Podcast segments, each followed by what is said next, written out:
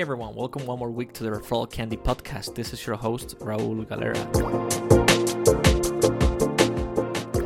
We always like to talk to successful e commerce businesses so we can learn from them and extract ideas that you can put into practice on your own business. Uh, and this week, we're chatting with Aneel Sethi, who is the merchandise manager at ThreadBeast. In case you don't know, ThreadBeast, uh, ThreadBeast.com, it is such a great idea. It's a subscription box business for streetwear. Um, what you have to do is to first create your just tell a profile. Uh, so you tell them the type of clothes that you like and the style and your colors. And one of their assistants, uh, one of their experts, pick clothes specifically for you, and then you just receive a pack monthly. Uh, what do they include? Well, they include anything from shoes, snapback, uh, shirts, backpack, jeans, watches. You can check them out at threadbeast.com. Um, so, Aneel, uh, could you tell us more about the history of the company? Uh, how did everything started? Yeah, absolutely. So, um, the co-founders who started this actually went to college together uh, out in Pittsburgh, and one of them's an LA native. So, you know, he came back here, and they saw an opportunity with this subscription business because they noticed that there was naturally available for streetwear. You know, there was Five Four, there was Trendy Butler, but nothing for streetwear in particular. And this is sort of the fashion that they were in. So they they thought it would be a great idea, and it just picked up so much traction so fast. Uh, they actually, you know, didn't quite expect to get it going that fast, that quickly, and you know, just picked up and became their everyday routine. And we've just come so far since then. So it's just been a great experience overall. So it's true that you guys uh, gained a lot of traction and a lot of success very early in the very early days of the company. Uh, so I'm sure that you guys had to do a lot of uh, structuring internally to make sure that everyone was working on the same page and to make sure that everyone was working towards the same goal. Um, I wanted to ask you, uh, what are some of the challenges that you're facing right now uh, at the company or at your at your role, uh, and what are your priorities uh, or their company priorities at, at this moment? Yeah, absolutely. So, I mean, first and foremost, customer satisfaction is always the most important part of any, you know, subscription service. And I think that staying true right. to our value propositions, which would be like cost, convenience, decision fatigue, and communication channels we provide for our members are extremely important, right? And that's that's really one of our biggest priorities here. So, I mean, beyond that, obviously continuing to scale and grow and you know, scaling a business always comes with growing pains, and all of our packages are handpicked for our members. We don't use a 3PL and we don't use any algorithms or anything like that. So it's it's extremely rare that a member will receive the same package as anyone else. So continuing to do that at the scale that we're growing and continuing to handpick all of these packages for our members is, you know, of course, one of our priorities as well. Because you know, if your friends are are signing up and get a box, obviously you guys don't want to get the same thing, wear it the same day. So keeping that in mind, along with the customer satisfaction, are probably two of our biggest priorities. Uh, along with, you know, our, our, company culture, we love to take care of our employees. You know, make sure they love coming to work every day, and I think that's extremely important to us here. You know, we we believe that this is one of the main reasons our customer satisfaction is so high. When our employees are really enjoying what they're doing, it sort of translate right over to the uh, cu- uh, customer experience and I think that's a big part. I mean, even just uh, last night, we ended up taking out our customer service team to horror nights for you know continuing their good job and keeping up the efforts. Okay, now yeah, this is this is so true. I mean, for for companies, especially for subscription box businesses, um, and more specifically for your case, because you guys have a team internally at the company that's picking the products for your customers. I, I mean, I guess this applies for any subs- subscription box business when you have someone that it's uh, manually creating the product that you're going to receive, uh, opposite to a regular e-commerce store where you just buy kind of like standardized product. I would say, uh, you go through checkout and that's it. They just have to handle shipping, you guys have to kind of somehow create the product for, for the customer. So uh, I'm assuming that if you don't keep your employees uh, well, not only well trained, but you keep them happy, um, you take that risk of them maybe not doing their job properly. So uh, for any company, uh, employee satisfaction, it's extremely important. But I feel like for a company like this, where the, the employees themselves are so involved in the, the final result of the product, um, I think it's extremely important. Yeah, absolutely. I mean, our stylists all take pride in the packages they're curating for our members. And, you know, if someone doesn't like something or it's not their style, they definitely do take that to heart and to consideration. And, you know, we always are here to fix the problem and continue to make it better for all of our members down the line. Of course, you know, going back to one of our, our, our challenges and priorities is customer retention. And all of this directly correlates with that in terms of, you know, keeping our members around, keeping them satisfied. It comes from the product that we're giving them as well as the experience that we're giving them on the customer service end.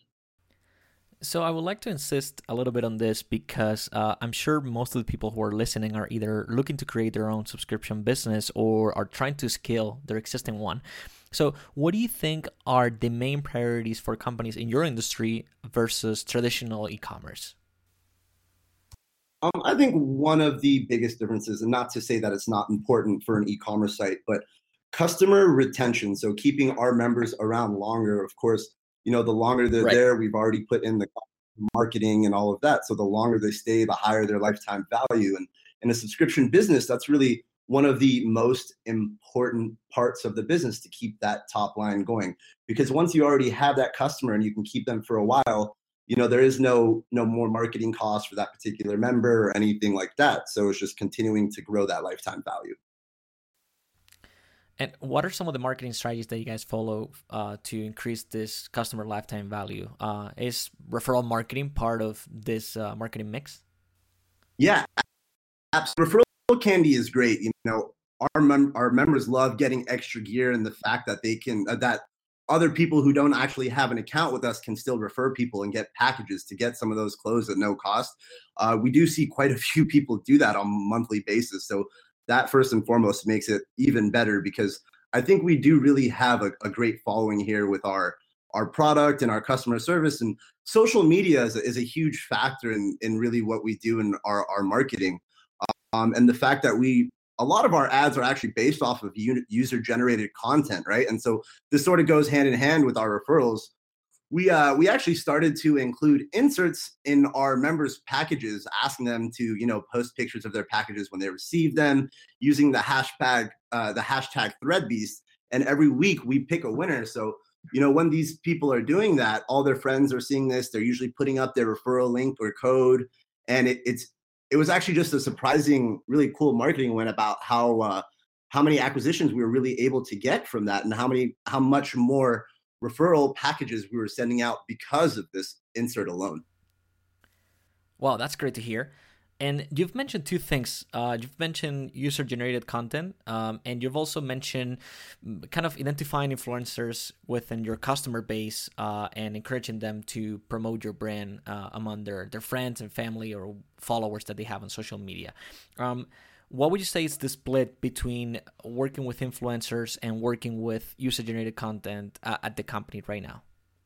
So it's definitely a blend of all of them between the social media marketing, the influencer marketing, and the referrals, right? So influencer marketing, especially in this day and age for uh, online subscription services, are are big, big. Uh, it's a big, big market, and you know having a face that people know, unboxing uh, our videos for or unboxing our packages for example we have a lot of influencers do unboxing videos and you know some are sponsored some aren't people just will randomly sign up and get a package or they will hit us up and ask for a sponsored package but they will always give their honest responses and you know I, I really think that goes a long way in terms of developing trust and legitimacy with other potential customers and what's the approach that you guys follow when working with influencers? Do you guys go after the big the big fish, uh, or you try to go after smaller influencers that have uh, maybe smaller following bases but they're more engaged? Yeah, absolutely. So I mean, with the influencers now, um, the small and medium ones are actually starting to hit us up and you know ask if they can get involved somehow and so we'll definitely get them involved we're slowly working our way up to the bigger ones as we continue to grow and scale but of course you know the cost of some of these uh, bigger influencers can be quite dramatic, especially since this influencer marketing is still so new. Between the supply right. and demand, there is really no set price yet, and all of that stuff. So we are sort of playing it by ear in every case, uh, playing it by case case to case. Excuse me. Um, and so with with the big influencers, we're definitely trying to start to work on some and grow that. But we do tend for now to uh, focus on the small and medium ones with you know 50k following 100000 following and uh, of course that with the user generated content really goes a, a long way Yeah, I feel like that's the way to go. Uh, the way to go is go after smaller influencers, but with very high engagement rates, in my opinion. I'll, I'll, definitely agree with that. You know, the engagement on the smaller guys, it's definitely a higher percentage. Now, of course, the reach wouldn't be the same, but you know, these are people that are still responding to their comments and uh, to everyone else who's posting on on their pictures. So I think having that type of engagement is extremely important, especially when it comes down to influencer marketing. Plus, these influencers are not only giving feedback uh, on your product, but they're also uh, talking to their followers and they're actually selling their product for you guys. Oh, absolutely. And I think, you know, it's can be extremely obvious, for example, when when influencers are doing an unboxing video and you see them cut open the box, see the sticker is still sealed, and the genuine look of surprise and pleasure when they're receiving certain items and, and products that they really did not expect to receive in their package. And you can really see that through the video, which I think makes it so much more awesome. Oh, absolutely. And and by the way, I'm going to take the opportunity that this is the first interview that I run to a company that's working in the subscription business. Um, I'm sure we have a lot of people listening to this that wants to create their own. What's a piece of advice that you would give now that you've been in the industry for a while?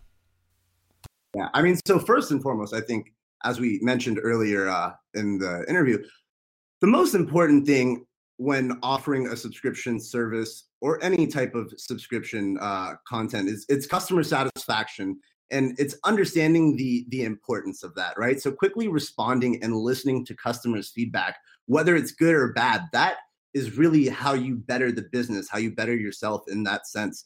That's all, all of our business decisions are driven by customer feedback negative and positive. When we run tests it's all based off customer feedback. Um, so I, I truly think that is the most important priority for any any subscription box if that's what you're planning to start. Along with that it's going to be you know a, a social presence is a must of course uh, online these days. And if you do have that good customer satisfaction you will have loyal subscribers who will support you on those social media channels as well and they will come in you know, to protect you if, if people are asking questions. It, it's so great to see some of our members responding. And, you know, we're not having to necessarily because they'll be like, oh, no, it's actually like this. They are legit. This is a picture of what I got. User generated content is the, the e commerce equivalent of physically touching the product at a store. Um, so, of course, it makes a lot of sense for, for companies like, like you guys to encourage this. Um, I wanted to ask you something more at a personal level. Uh, what's something that you know now uh, that you wish you would have known uh, on the first day at your job? oh wow, that's a that's a great question. Um, let's see here. Well, this this whole process, especially in in this industry, it's still so new. There's so much opportunity in this market, and there's so many things still to learn. So everything is trial and error, right? So everything I have learned, whether it's it's tactics or strategies, have really come from trial and error and testing things. So there's not just one thing I wish I knew from the start. There's very, very many things that we know now that we, you know, wish we could have maybe implemented in the beginning. Um, right. Down to you know, how to properly cut up our data to best, you know, uh, fix our customer problems or fix fix some of our members' issues, whether it's certain styling profile issues or um, you know just dealing with retention their reasons for canceling and actually understanding how we can focus on winning those members back with the information we have you know using what the reasons they gave us as to why they are no longer a member and focusing on bettering that experience for them and coming back and saying hey this is how we fixed it. This is what we did um, and actually just keeping that data accessible and that that's one thing that uh you know we i wish we had started to do a little bit better just warehouse our data in a more flexible way so we can cut it up and reach and talk to and notice trends um you know before they sort of started to happen and talking about trial and error um, what are marketing strategies that worked out for you guys that you didn't think it would work uh, in the first place? What's something that really surprised you? Um, to be honest, actually, the referrals and the insert I was mentioning earlier, right? So the fact that we implemented the inserts in all their packages, we started getting so much user-generated content content with the referral links and codes. Um, and even people when they receive a referral package, they're still doing the same thing because obviously we don't have any limit on how many people you refer, whether you're a member or not. If you, if you refer 10 of your friends successfully, you're going to get 10 ThreadBeast packages. So implementing that wow. uh, insert into our packages and getting that user generated content with the referrals has really big uh, uh, was a really really big marketing win for us at, at a, a relatively low cost. Well this was great. Thank you so much Aneel. Thank you so much for your time. Yeah absolutely. Thank you Raul and that's it for our episode today. I really hope that you can put all these ideas into practice, especially now that we're approaching the holiday season.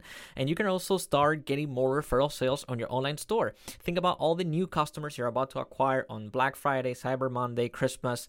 Wouldn't it be great if they could refer you to their friends? Well, the answer is yes. And all you have to do is go to referralcandy.com, sign up, and try us for 30 days free of charge. And to all of you, thanks for listening and see you next time. Bye bye.